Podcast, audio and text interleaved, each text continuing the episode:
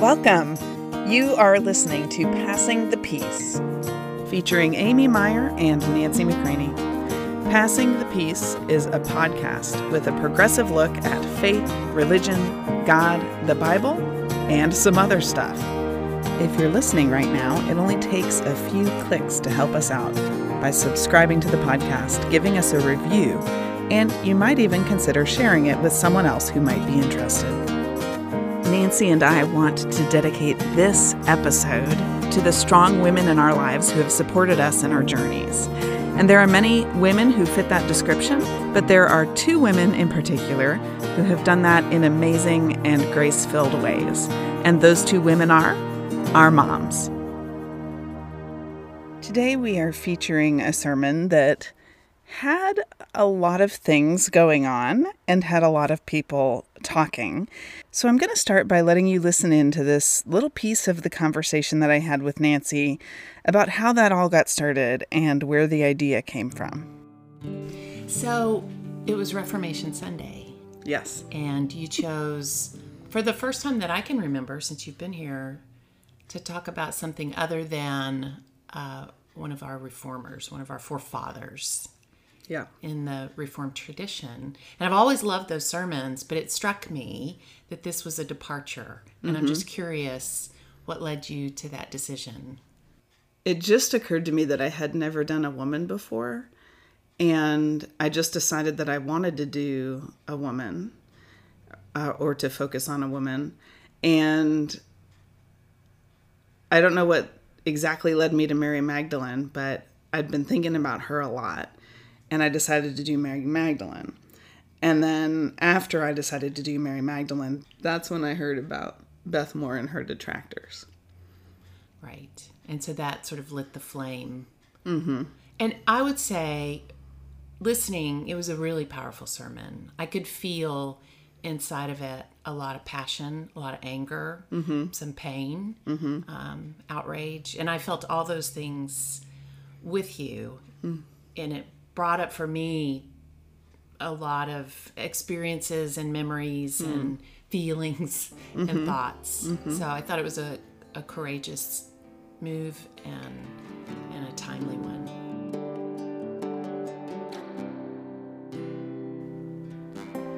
You're going to hear some of Nancy's personal experiences and stories and thoughts as we go along. But let's begin by just jumping right in. So sometimes I forget that there are people in the world who believe that I should not be standing behind this pulpit because of my gender. It's not something that I ever questioned because I was raised in a denomination that has ordained women as ministers of word and sacrament since before I was born. I was baptized in 1975 by a female pastor. The church that we attended when I was in high school growing up had a female pastor. I have just always lived in a world where women can preach. It's never been something that I questioned. And so sometimes I forget that there are people out there who live in another world. And actually, if you think about all the Christians in the whole world, it's the majority of them. And they live in a world where women cannot preach. And so sometimes I forget. It's not like I have amnesia or something, and I just every time I'm like, but temporarily, for a second, it takes me off guard. So, for example, when someone says to me, My father thinks that I'm going to hell because I attend a church with a female pastor, or when someone says, I'm not going to the Ministerial Alliance meeting because they allow female pastors to attend, it's not that I have total amnesia every time it happens. It's just that sometimes it takes me off guard and I just have to remind myself, oh, yeah, that's right. There are still people who live on that other planet called Women Cannot Preach.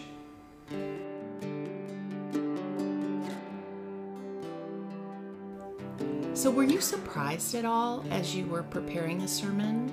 That's my first question. And then as you were delivering it, I'm just so curious what that experience was like for you for yourself, but also for the people that you observed listening? Well, um, the surprise that came up leading up to Sunday was that I remembered and realized that we were going to have two guests there in the church who aren't normally there. And they are um, leaders in the Church of Jesus Christ of Latter day Saints. One is a president, and the other is a bishop. And when I realized, and it's not, I guess not that I realized, but that I remembered that the Sunday that they were going to be there was that particular Sunday, I th- was worried that they were going to think that I prepared the sermon just to speak directly to them. So I called them both and I told them what it was going to be about. And I suggested that they come on a different Sunday because I was worried um, that they were going to be offended. Right. But both of them said, no, they want to hear what I have to say. Okay. And that they would rather be there instead of switching. It was a little uncomfortable to have to have them there, I think for me, but also for them. I, yeah, I wondered about that. yeah. But they were very, um, I want to say, gracious. And one of them even took a lot of notes during the sermon. Okay. And uh, they both said we learned a lot. so I don't know. I think they're coming from such a different place. Maybe it planted a seed, but I don't know that it made a big change because one of them in my conversation with them prior to that Sunday was talking about how their church really does value women and women's leadership and the example that he gave and very earnestly he gave the example that they have one of the largest women's organizations that there is or that he knows of in the United States and that they have this big women's organization and there are women who lead it. Right. And I didn't say anything out loud, but if your example of how inclusive you are and how much you respect female leadership is a separate single gendered organization. Then you're really coming from a different A different place. Yeah. Right. so so I do think they they were pretty shocked to hear where I was com- the place that I was coming from. Yeah. Right. I think it was a, a new experience for them, but they seemed grateful for it. Well, and I was impressed that it didn't sound to me at all like you diluted or softened. You you were speaking from a place of of passion and strength and mm-hmm. conviction, and so that I really admire that because I think I would have been tempted to change my sermon mm-hmm. or soften it up a little bit so I wouldn't offend. And mm-hmm. I think it takes a lot of strength and courage to just go ahead and say it. And you grew up in the Presbyterian Church. I did. I loved hearing about that perspective. I grew up in the Church of Christ. Mm-hmm. And so my experience was very different. And a lot of it was unspoken but internalized. Yeah. My dad was a Church of Christ minister, and I would say exceptional in that he was always pushing for more conversation about the role of women. And he would encourage women in the church to read the text and have conversations and push the elders. And um, it eventually got him fired from a church he'd been at a long time. But it also, he encouraged me in this path probably more than anybody else in my life.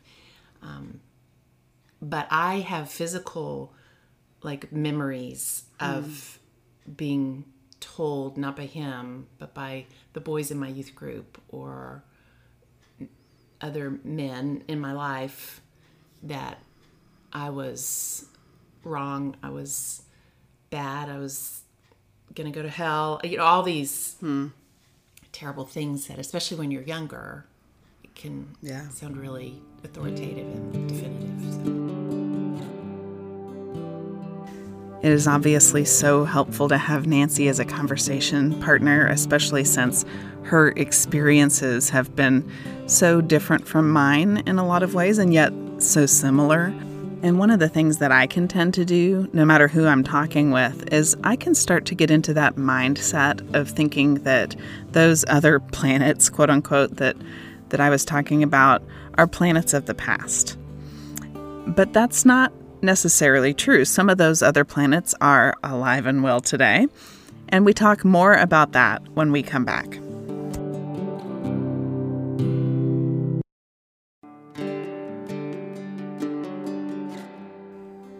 And the other planet has been getting a lot of media attention recently because their male hierarchy has been thrust into the spotlight.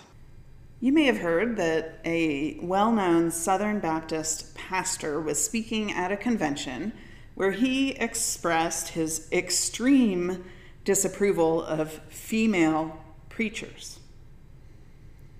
Now, normally I don't actually pay much attention to what people are saying at Southern Baptist conventions because that's the other planet and I'm usually living on my own planet. But this particular incident has gotten a lot of attention, so much attention that I've had many people reach out to me and ask me what I think about his statement. So I eventually caved in and I went online and I read about what happened. And it's really, it's too bad that I did because now I'm angry. and I'm so angry that I feel like I'm channeling my neighbor. I want to tell you about my neighbor. She does this great thing when she gets angry. So we've got this great neighbor. She lives across the street from us. And she does this wonderful thing when she gets angry. And I'll share just a little bit about her with you. She's she's a crazy mom of four kids, and I'm a crazy mom of two kids. And it's been just such a blessing to have her in our lives and, and her family across the street from us because our kids go to and from each other's houses. We look out for each other. Whenever things are getting really tough with motherhood, she texts me and she checks in on me. She's really great. She's very funny. She even watches our cat sometimes when we're out of town. She's absolutely wonderful.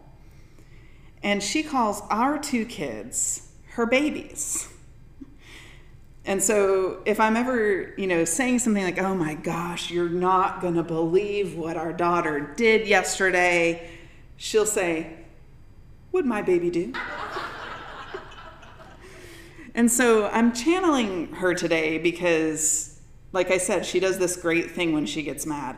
Whenever one of her kids does something that makes her very angry, and I mean, it's when they do something outrageous. It takes an outrageous act to get this reaction from her. She gets this look on her face, and she kind of, you know, kind of swings both arms at the same time, kind of down like this. And she goes, Okay. All right. Mm hmm we're all going to die today. and that's where that's where I'm at right now. We're all going to die today. I am that mad. What happened was this Southern Baptist pastor was speaking out against female preachers. And he was in a panel of people, and they were supposed to respond with one or two words to whatever word was given to them. So, for example, if somebody gave one of them the word politics, then that person was supposed to respond back with one or two words. And so, what happened was that this particular pastor was given the name Beth Moore and asked to respond to that name. Beth Moore is a popular female author and speaker in evangelical circles, and she had the audacity to make some public comments I don't know, maybe about a year or two ago, um, about misogyny in the church. And that did not go over well in a lot of her circles. And so this particular pastor was pretty mad about it. And so he was given the name Beth Moore. And he responded with, Go home. And the reaction of the crowd was laughter and applause. Then, once the applause died down, he elaborated and he said, There is no case that can be made biblically for a woman preacher. Period. Paragraph. End of discussion. So I guess we're all going to die today. I find myself in an interesting position here because although I have not read everything that Beth Moore has written, I've read some of the things, and I don't like everything that she has written. Uh, I fundamentally disagree with her theology. She's popular in the more conservative evangelical circles for a reason. And so, you know, there's some things that I really like of hers, but, and then other times I, I really do not appreciate some of her interpretations of scripture and some of her theology and things like that. So I never considered the fact that I might be put in a position where I would want to defend Beth Moore. And I will say that the one thing I'm really glad about is that this controversy has brought to the forefront a problem in the Christian church. It's, it's put a spotlight on a deep, dark problem in the Christian church that needs to be addressed. And this is the perfect day to address this problem because today is Reformation Sunday. It's the day that we celebrate the Reformation, a time in our church history when Martin Luther spoke out against some of the problems that he saw in the Christian church over 500 years ago. And because of him and the other reformers, the church changed, it reformed. And one of the slogans that came out of the Reformation is once reformed, always reforming according to the Word of God. Once reformed, always reforming according to the word of God. In other words, we are supposed to change. We're supposed to reform. And to do that, we need to look to the scripture. We need to study scripture. We need to try to understand what it meant in the context in which it was written, who the audience was, what it meant for them at that time. And we need to try to interpret that and what it means for our lives today. But according to this particular pastor who was speaking against Beth Moore, it doesn't matter how much you study scripture. He says there's no case you can make for a female preacher. Which makes me think that maybe he hasn't read the Bible. Because if he had, then he would have read about Deborah, a strong female judge who in Judges chapter 4, verse 4, is named as a prophet. Maybe he also overlooked the other female prophets in the Old Testament Isaiah's wife, Huldah, Noadiah, and Miriam, all named as prophets. And maybe he missed the fact that the book of Proverbs personifies wisdom itself as a woman. If he had ventured into the New Testament, then he might have noticed that God chose to be born of a woman. If he read 2 Timothy, then he would have seen that Paul credited two women as the ones who passed their faith on to Timothy, mentors and teachers of the faith. If he had read the book of Philippians, then maybe he would have seen that Euodia and Syntyche were two women that Paul included as not his subordinates, but his co workers, his co workers in Christ. If he had read the book of Romans, then he would have known that in chapter 16, Paul names a number of women in ministry, including Phoebe, who was a deacon, who was his co worker in Jesus Christ, and Persis, whom he describes as someone who has worked very hard for the Lord. These are just some of the examples of things that we can find in Scripture to support the idea of women in leadership roles in the church. Now, I know that there are still many other ways to make the argument for female preachers. There are still many other places in the Bible where you can find support for that. And I also know that there are some specific texts that have been cherry picked out of the Bible and weaponized to keep women from being able to occupy the same roles that men have.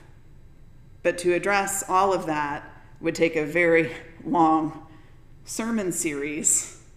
And for now, I just want to briefly focus on exploring how we got from these examples of female leaders in the Bible to where we are today. Because interestingly enough, the very early church, the first couple hundred of years of the Christian church, they had female leaders. They had female deacons and priests. There's a great book that's called When Women Were Priests. It's a it's a book about how women used to be priests. And it, it talked about how women really did fill these important roles in the early church movement. But it didn't last for a number of reasons. Uh, one of the reasons was a Roman influence. This was back when um, churches were initially meeting in homes and then they moved to more public places, and there was a Roman influence uh, of women not being able to speak in public places and be leaders like that. But that was not a Christian influence, that was a Roman influence. And then there was all kinds of lies and cover ups and sabotage. One example of this is with a woman named Junia. In Romans chapter 16, verse 7, Junia is specifically identified as an apostle. Unfortunately, we didn't know about her for a long time because sometime in the late Middle Ages, the Bible scholars modified her name to make it sound like a man's name because they didn't want to have a female apostle in the Bible. Another example is one that I'm very excited to share today, and it's the example of Mary Magdalene. Mary Magdalene is important because her story is a big piece of the puzzle that helps to explain how and why we got to where we are today with so many people still living on that other planet or in that other world. Mary Magdalene is one of the most mentioned women in the New Testament, second only to Mary, the mother of Jesus. Mary Magdalene was a faithful disciple of Jesus. She learned from Jesus. She traveled with Jesus. And it even says in Luke chapter 8 that she supported Jesus, and it says, out of her own means. She's not connected to a man, she's not Mary, the wife of John. Uh, she's Mary Magdalene. And she was with Jesus from very early in his ministry to the very end. Mary Magdalene is significant for multiple reasons. One of which is that Jesus was one of the only Jewish rabbis that even had female disciples. Jesus talked to women and taught women and included women all the time. The other rabbis never did that. I would even say he learned from women. That was not considered normal back then. But Mary Magdalene was a very important member of Team Jesus. And like I said, she was with him very early in his ministry, and she stayed with him to the very end, even after all the male disciples had left. There are four different stories in the Gospels about how the empty tomb of Jesus was discovered. Some of the details of those stories are different, but they all have one thing in common, and that is that they all name Mary Magdalene as being there. She was the first to witness the resurrection. And because of the story in the Gospel of John, where the risen Christ told her to go and tell the other disciples about the news of his resurrection, the early church writers gave her the title of the Apostle to the Apostles. Mary Magdalene was an early example and a role model for women in the church, but not for long, unfortunately. Several hundred years after her death, in the year 591, Pope Gregory the Great preached a sermon where he took some other women in the Bible and he melded their stories with the story of Mary Magdalene. So she soon became identified with these other unnamed women in the Bible, and she was eventually labeled as having been a prostitute. So, for example, Mary Magdalene is often misidentified as the woman who was caught in adultery. But if you actually go into John's gospel and read that story, you'll see that that's not Mary Magdalene. Even if she was that woman, it shouldn't matter though. But the fact is, she was not that woman. She has been the victim of a centuries long smear campaign to discredit her as a church leader and to sabotage her influence on leadership roles for women in the church. And I think it's important to note that if you actually had a strong case against women in the pulpit or against female leaders in the church, then you wouldn't need to cover anything up or discredit anyone or lie about what's in the Bible. Those are the kinds of things that people do when they feel threatened. So I'm going to say something right now. Please don't be too shocked or too surprised by this statement. If you're about to take a sip of water, don't, you might spit it out. Here it is. Some people have prejudices. It's true. And they use the Bible to support their prejudices. Get out of town. So here's a couple of, of practical things or practical ways to think about this issue. Let's say, let's imagine if we had a man uh, in our church, and this man is in a racial ethnic minority in the church. And we said to this man, You can do certain things in the church, you can hold certain positions in the church, but you can't ever hold these other certain positions. And it's because of the color of your skin. Sorry.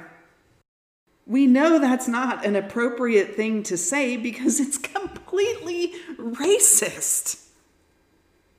And yet, most of the Christians in the world think it's completely acceptable to say the exact same thing to a person because of their gender. And this is important. It's important because there are so many churches and institutions out there that have either rules in place or hierarchies in place that put women in a place that, that is in some way lesser than the men eh, or secondary to the men. And what happens when you are treated as if you are inferior is that you are more likely to start believing that you are actually inferior.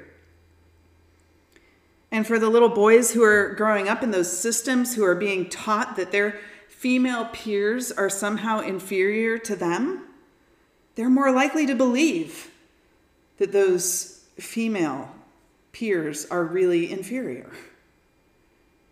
And this happens in churches, but it trickles out into the world too. It's in the world.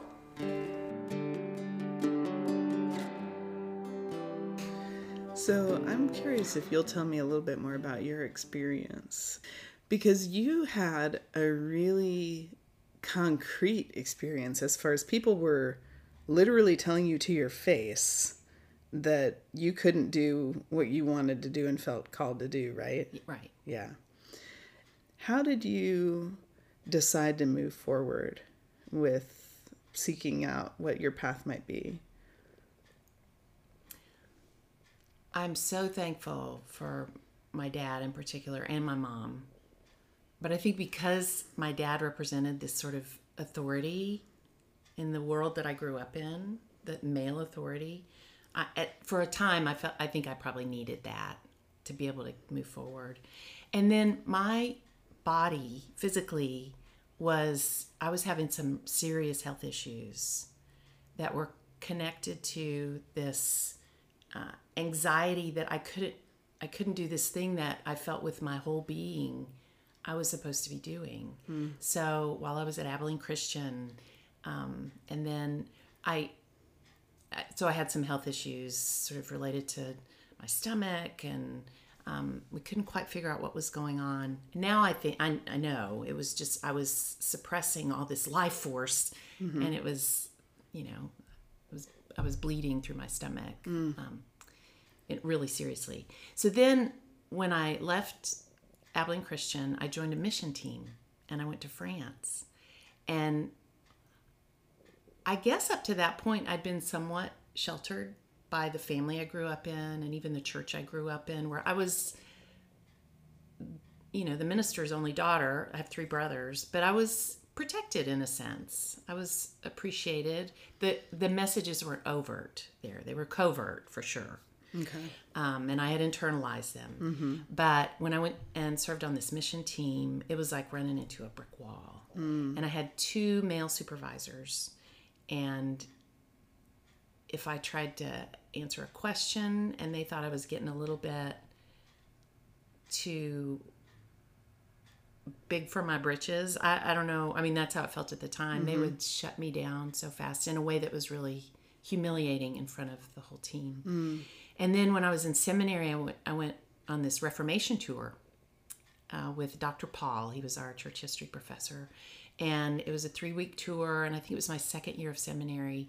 So it was still kind of new, and even sort of still looking over my shoulder to see if anybody was going to take me down for mm. being in seminary. Mm-hmm. Because I had friends that sat me down and said, You've left the church. Mm. You need to come back to the church because you're going to a Presbyterian seminary. So I felt really mm. exposed and I and and vulnerable. So I was on this Reformation tour and we went to France and I thought, well, I'll go, you know, take a train and go see the people that I'd worked with on this mission team because I was fond of them. I mean, I'd lived among them and worked among them for about a year. And um, I, when I was, I visited them. The visit was a little awkward, and then they, one of the supervisors took me back to, to take a flight back to Paris and meet up with my group. And he had this. That's when he sort of let me have it. That um, I shouldn't follow the ways, the wicked ways of my parents, and leave the church. Um, I should definitely not go to seminary. He said another word for that is cemetery. Um, and he said, you know, in the fullness of time, we're all equal, but not until you get to heaven.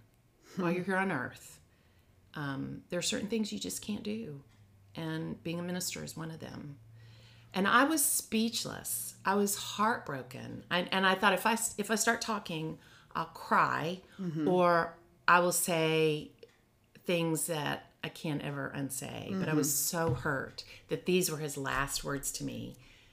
And I might never see him again, and I never have seen him again.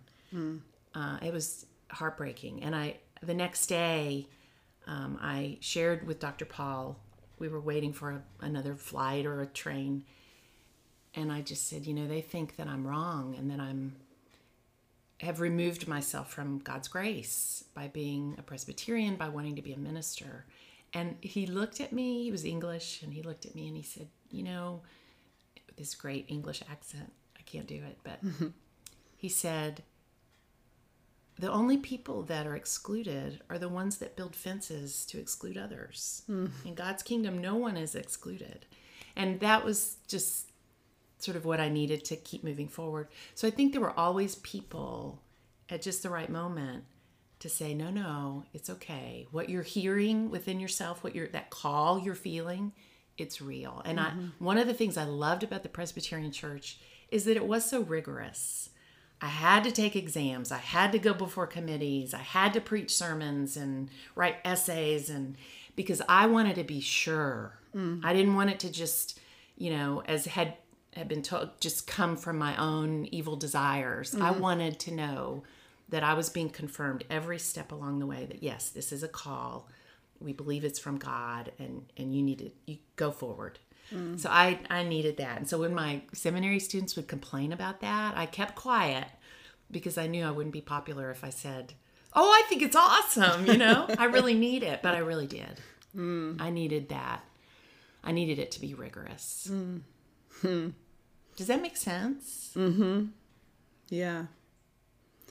It all makes sense except for the your own evil desires part because it's like your own evil desires for what uh, to to Right. get paid very little to help people for the rest of to, to just be a, a, a helping be a person hospice chaplain for yeah. the rest of your entire right. life. Grasping at power by sitting at the bedside of really sick and dying people. I know. Right.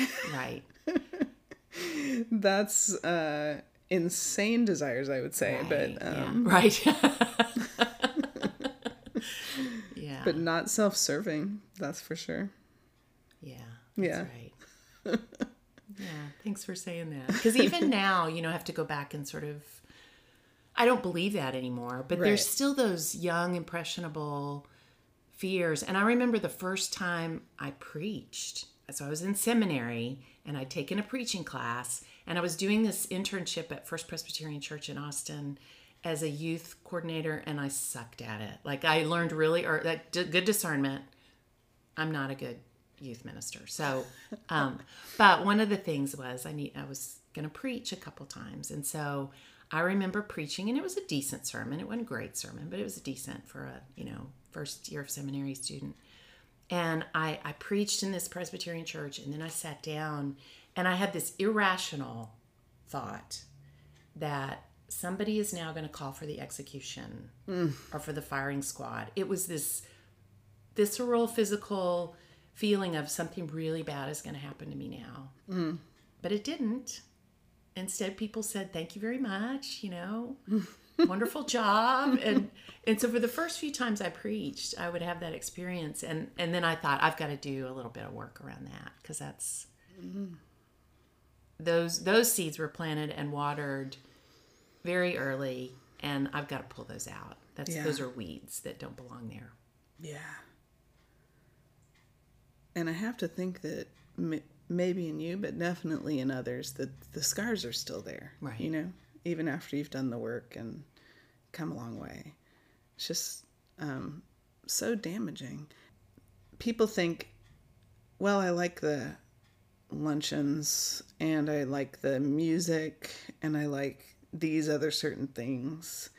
And I don't want to be in leadership, and my daughter doesn't want to be in leadership, so it's okay for us to be a part of it because we don't have an interest in, Right.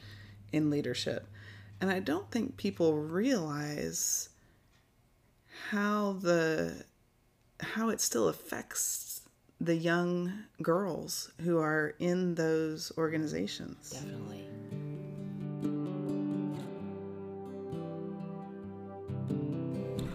So, there are a few things that we can do to help break the cycle. One is that we can listen. We can listen to women. We can choose to listen first before speaking. We can choose to support women.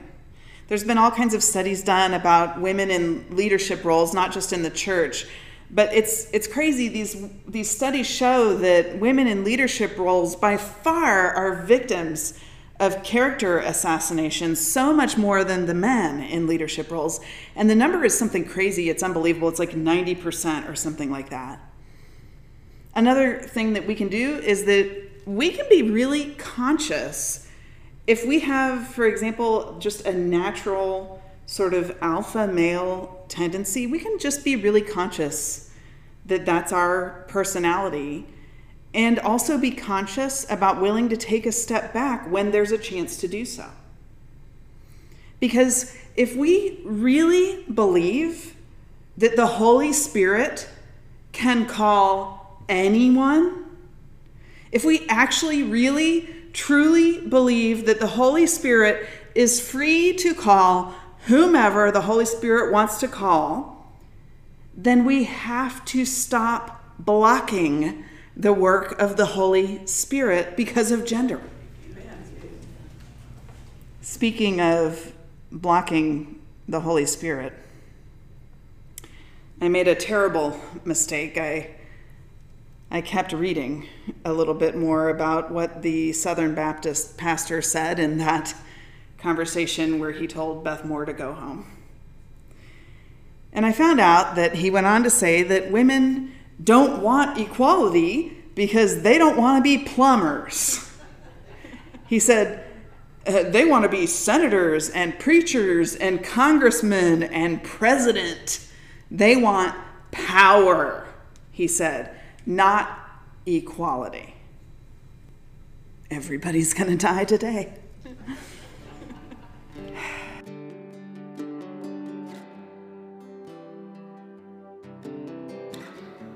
After that Sunday, I got an email from one of the gay men who was there.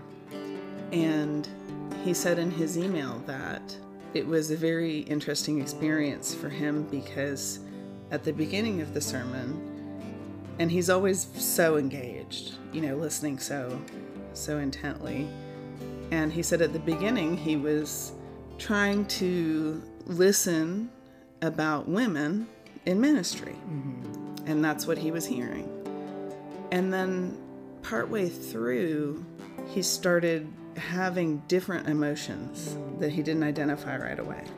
But he knew that his mood was changing. And before he knew it, he was choking back tears. And it took him a little while, but he finally realized what the tears were about. And he said that some of the same kind of discrimination that he has experienced in the church as a gay man comes from the same place of hate and the same place of using the scripture as a weapon. And he wasn't, he didn't even realize that that's how he was identifying with the sermon at first, but but when he went home, he processed it and eventually sent the email. So I do think that that all kinds of people listening to my experience and your experience, even if they're not women, can still identify. Right. And one of the things that really stood out to me about the through the comment that the Southern Baptist minister made uh, in regards to Beth Moore, um, but also sort of woven throughout your sermon was that the comment that he made was women just want power. They don't want equality. And then his example that you shared is because you know see more women becoming plumbers and i would challenge him on that. Yeah. I, i'm not sure that's true. Right. um, i just see more women doing all kinds of things and I think that whole notion that you want something that I have mm-hmm. and you're wrong to want it, but I'm not Right. because I'm due it. And I mm-hmm. think that same idea is present when we say, oh, we love gay people or we love women or we love and value people of color because see they have this group that we support and they support us and but they can't have what we have. Mm-hmm. and if you dare even look in this direction we're going to come at you. Because and i think under i guess underneath that is a lot of fear. That i'm going to lose something if i uh, if the holy spirit gives it to you or if i share this with you that somehow i'll be diminished. It doesn't work that way. And i think the whole it, it was fascinating that the the story of the you know the empty tomb and jesus appearing to jesus that uh, to mary that whole story is about the turning upside down of our ideas of power Mhm. Yeah. and and yet we we jump it's like a bungee cord we just as humans kind of go right back to those old structures Hmm. um, so that struck me and i think that is so powerful the the man that emailed you um, and i think that's the power of a sermon like this it works on all these different levels and we hear it at, in different parts of ourselves Yeah. you know whether we're women in ministry or a gay man or a questioning young person or a person of color mm-hmm. yeah Yeah. So true. He then went on to complain about a panel discussion that he was upset about because this panel that he heard about made a statement about how there should never be another translation committee working on translating the Bible without including, and I'm using his words right now, without including a Latino, an African American, and a woman. And he was really angry about that statement And he said, Oh, well, if it's a translation committee, uh, what do you think about maybe including people who know Hebrew and Greek or something like that? Well, I don't know if he knows this. Maybe no one should tell him.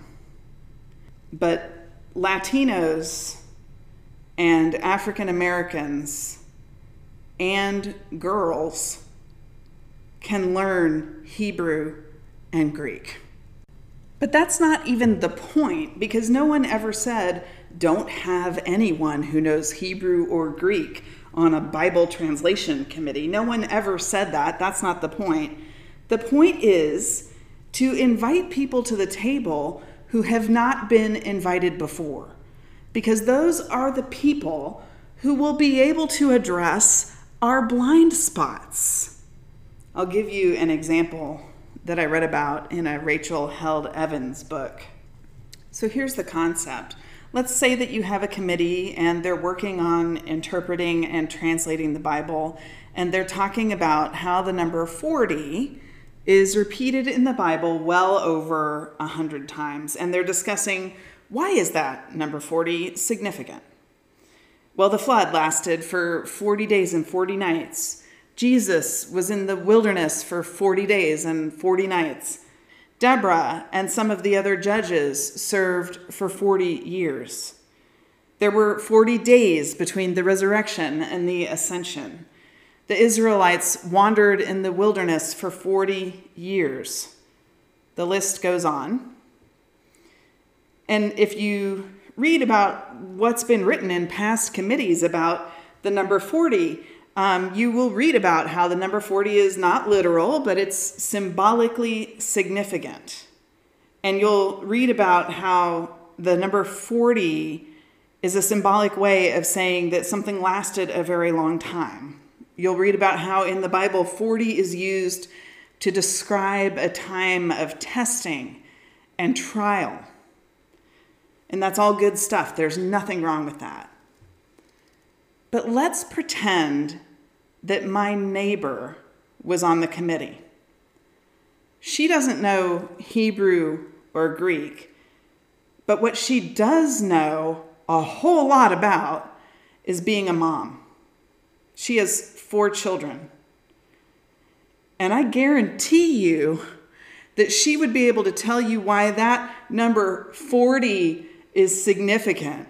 Because guess how long she was pregnant with each of her four children 40 weeks. 40 weeks is the gestational period of a human. It's how long it takes to birth something new into the world. It's symbolic, not literal. 40 weeks to birth a new person, to birth a new people, to birth a new understanding, to birth a new world, to birth a new planet. So 40 for her is it's a very different angle that maybe no one else has thought of before because she has finally been invited to the table to share her perspective. I will say that when you talked about the number 40. I'm going to mm. cry. Um, I cried. Mm. It's mm. like, yeah, how did we miss that all these years, you know? Mm-hmm. 40 weeks. Of course, Right. you know? And why was that missing from the conversation? Well, I guess because the people that live that experience mm-hmm. weren't at, at the table for those Yeah. conversations. And that really highlighted for me how important it is that we have these different voices. What are we missing still? Right. Because we don't have all the voices at the table. Yeah. And I thought your um, your call to, to listen, to support women or others who aren't visible, who aren't heard, um, to take a step back and make room, to sit down, Yeah. to not talk over, to not explain things to people that may know in a different way or in a deeper way Yeah. than we do. And I think that is good news. Um, let's realize that we're we need each other. We're connected. Like it's it's the whole face of God when everyone's at the table. But there are parts of the body of Christ missing Right. when we unintentionally or intentionally exclude. And that's a call to all of us. I feel mm-hmm. really convicted by that too. Who am I not seeing? Who am I not hearing? Who am I not inviting? Mm-hmm. Yeah. And what am I missing? Yeah. And then I also Galatians 3:28 when I was 12 I- me and the guys in my youth group were horsing around in the sanctuary and I ran up to the microphone cuz I saw my dad there every Sunday and I started just being silly and talking. And the boys in the youth group said, "Uh, uh girls can't talk in church." And I'd never heard that. Nobody had ever said that to me. Wow. And I was like, that's not true. You know, we kind of had this little mini argument, but they were adamant and they were so united that I was really embarrassed. And so my dad was in his office preparing a sermon for the next day, probably. And I ran up into his office and I slammed the door and I threw myself into a chair in front of his desk and I said, I hate Paul. and my oldest brother's name is Paul. Mm, and so oh. he assumed my oldest brother had done something yet again to aggravate his little sister. And he said, What did he do this time? And I said, He said, girls can't talk in church. And he said, Oh, that Paul. Paul is actually a person who is believed to have written many of the books in the New Testament in the Bible, particularly some of the books that say something about what women should or shouldn't do. and so he listened as I described this humiliation that I had just suffered. And he said, Paul said those words to one particular church that were undergoing something we don't know what. Um, but here's what he said to all the churches. And then he quoted from Galatians 3:28. There is no male or female, Jew or Greek, slave or free, but we are all one. And he said that because he wrote it to all the churches holds more authority Hmm. for us. Hmm. And and he said some of those things are true and some of them are becoming true, but that's what we need to live toward. And I really think that at that moment the seed was planted hmm. for me to do what I do today. But had that moment not happened, I don't know. I leave you with a vision for the journey in Galatians 3:28 which says there is no longer Jew or Greek. There is no longer slave or free. There is no longer male or female. For all of you are one in Christ Jesus.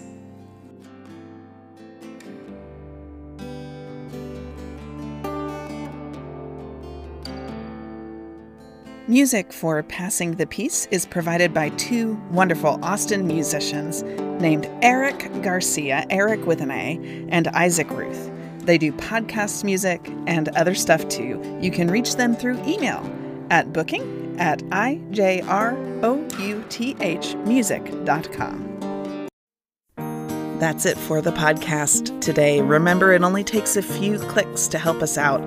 You can subscribe to Passing the Peace, you can give us a review, and you can even share the podcast with someone who might be interested. This is Amy Meyer coming to you from the First Presbyterian Church in Elgin, Texas. You can find us on our website at www.fpcelgin.org. That's First Presbyterian Church in Elgin, Texas. If you enjoy the kinds of conversations that we are having, and if you think these kinds of conversations are important, then we invite you to come and join us if you're in the area. Join in on those conversations. Until next time, the peace of Christ be with you. And also with you. Now go and pass the peace to everyone you meet.